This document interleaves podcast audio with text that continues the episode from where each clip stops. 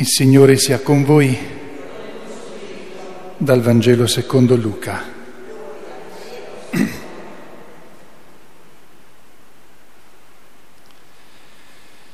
Al sesto mese l'angelo Gabriele fu mandato da Dio in una città della Galilea chiamata Nazareth a una vergine promessa sposa di un uomo della casa di Davide di nome Giuseppe. La Vergine si chiamava Maria. Entrando da lei disse, rallegrati piena di grazia, il Signore è con te. A queste parole ella fu molto turbata e si domandava che senso avesse un saluto come questo. L'angelo le disse, non temere Maria, perché hai trovato grazia presso Dio. Ed ecco, concepirai un figlio, lo darai alla luce e lo chiamerai Gesù. Sarà grande e verrà chiamato figlio dell'Altissimo il Signore Dio gli darà il trono di Davide, suo padre, e regnerà per sempre sulla casa di Giacobbe e il suo regno non avrà fine. Allora Maria disse all'angelo, come avverrà questo, poiché non conosco uomo? Le rispose l'angelo, lo Spirito Santo scenderà su di te e la potenza dell'Altissimo ti coprirà con la sua ombra. Perciò colui che nascerà sarà santo e sarà chiamato figlio di Dio. Ed ecco, Elisabetta, tua parente, nella sua vecchiaia, ha concepito anch'essa un figlio e questo è il sesto mese per lei che era detta sterile. Nulla è impossibile a Dio. Allora Maria disse, ecco la serva del Signore, avvenga per me secondo la tua parola. E l'angelo partì da lei. Parola del Signore.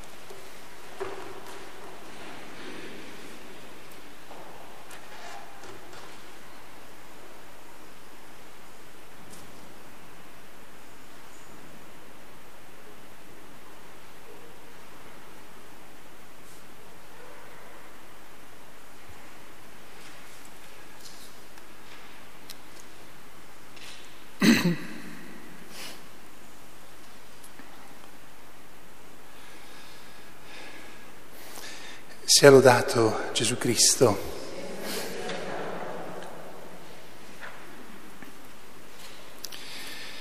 Ieri sera, prima di fare la riflessione e l'applicazione pratica, facevo, attiravo l'attenzione su due dettagli.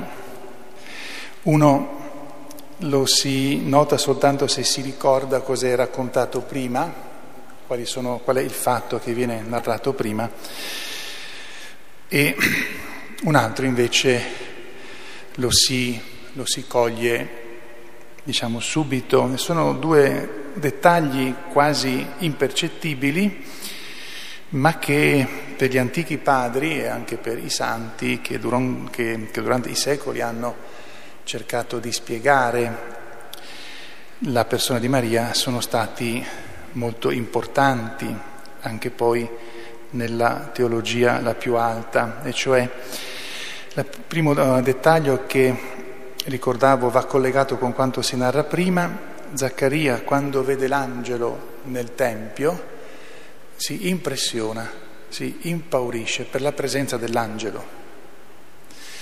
La Madonna non viene descritta impaurirsi, intimorirsi per la presenza dell'angelo, ma rimane perplessa per come viene salutata.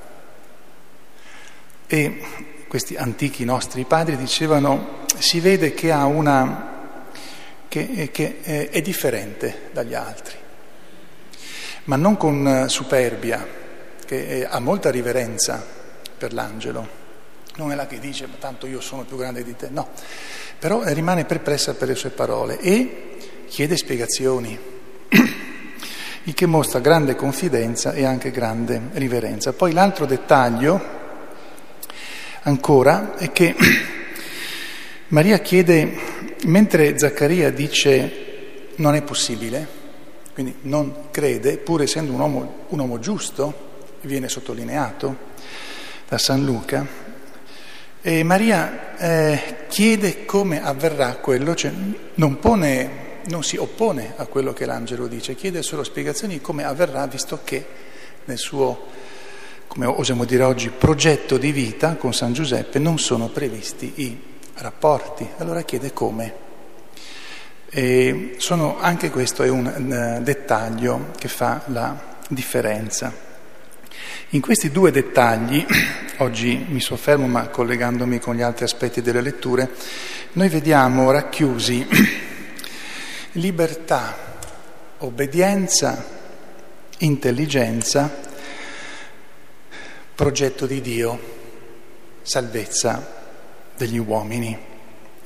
E la salvezza finale nel senso il completare questo progetto di Dio.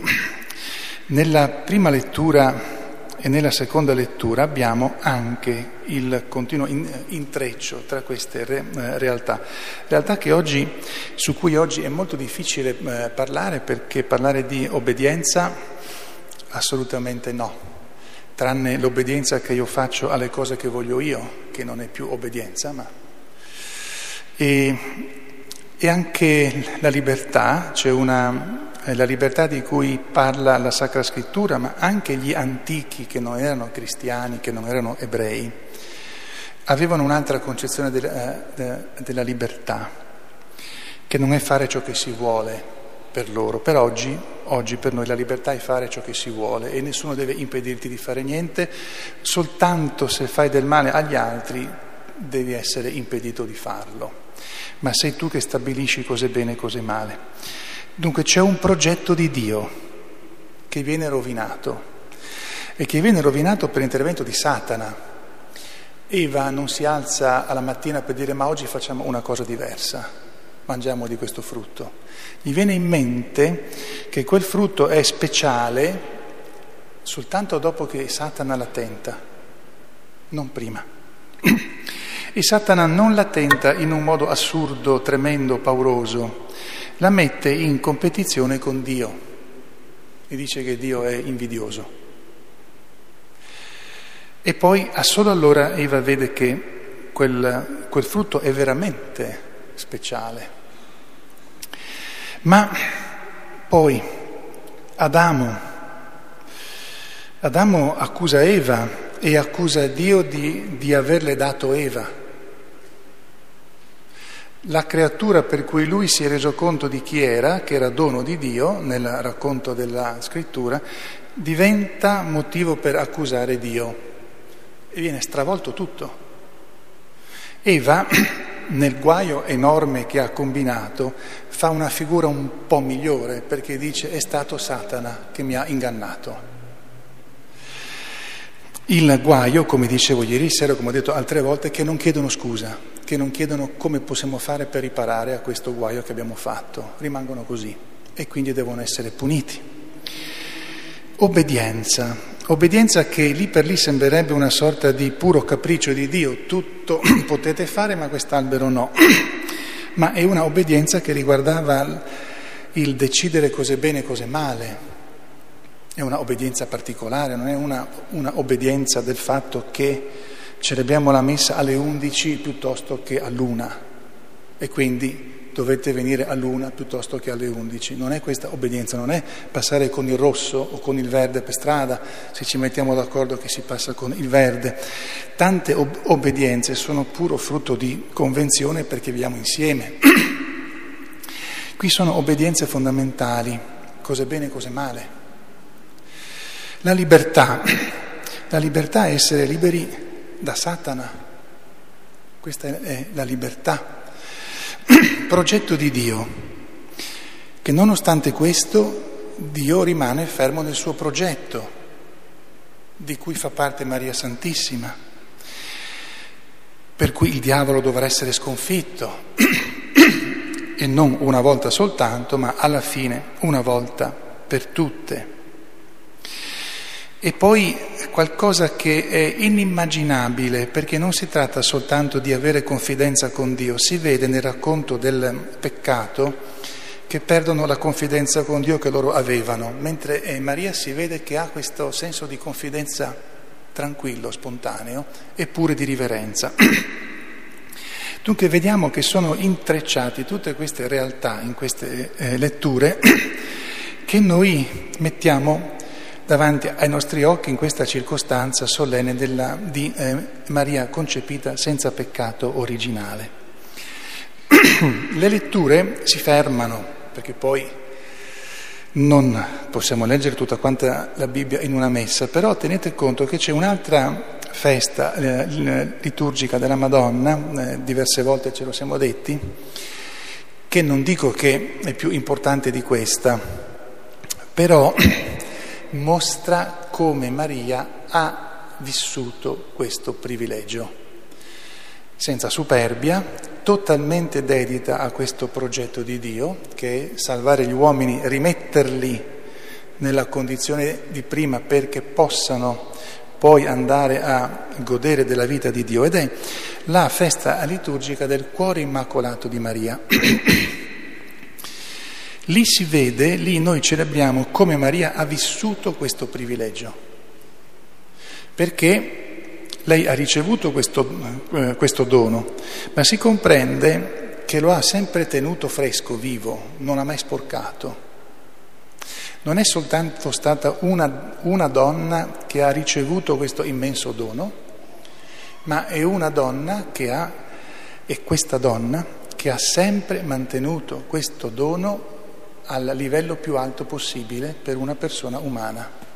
Dunque, qui davvero obbedienza, libertà, progetto di Dio, confidenza, peccato, presenza di Satana nella vita di tutti gli uomini e della società si intrecciano e quello che forse oggi manca a ciascuno di noi nella società, nel mondo, dove più, dove meno, è proprio tenere presente sempre queste questo intreccio di realtà. Ci rivolgiamo a Maria Santissima come Immacolata, come cuore immacolato, perché consapevoli che in lei questo intreccio di realtà è stato perfetto nell'equilibrio assoluto, lei ci ricordi di chi siamo, da dove veniamo, che cosa ci ha rovinato, che cosa ci salva che cosa ci aspetta alla fine se ci impegniamo a dare valore al dono che Dio ci ha ridato salvandoci? A lei ci affidiamo perché non soltanto manteniamo l'equilibrio di questo intreccio, anche noi per come possiamo, ma perché abbiamo il gusto di questo eh, intreccio, obbedienza, libertà, consapevolezza del progetto di Dio convinzione che Satana va combattuto sempre, soprattutto non tanto quando ci fa paura che lì, tra virgolette, ci viene spontaneo pregare, ma quando si presenta con quelle suasioni, con quelle persuasioni, quegli inganni che sembrano le cose più belle di questo mondo. È lì che Satana va smascherato e che, ed è lì che dobbiamo, con l'aiuto di Maria Santissima, rimetterci davanti agli occhi, alla mente, nel cuore, questo equilibrio delicatissimo e bellissimo di libertà, obbedienza, progetto di Dio, destino immenso dell'uomo nella gloria di Dio. Sia lodato Gesù Cristo.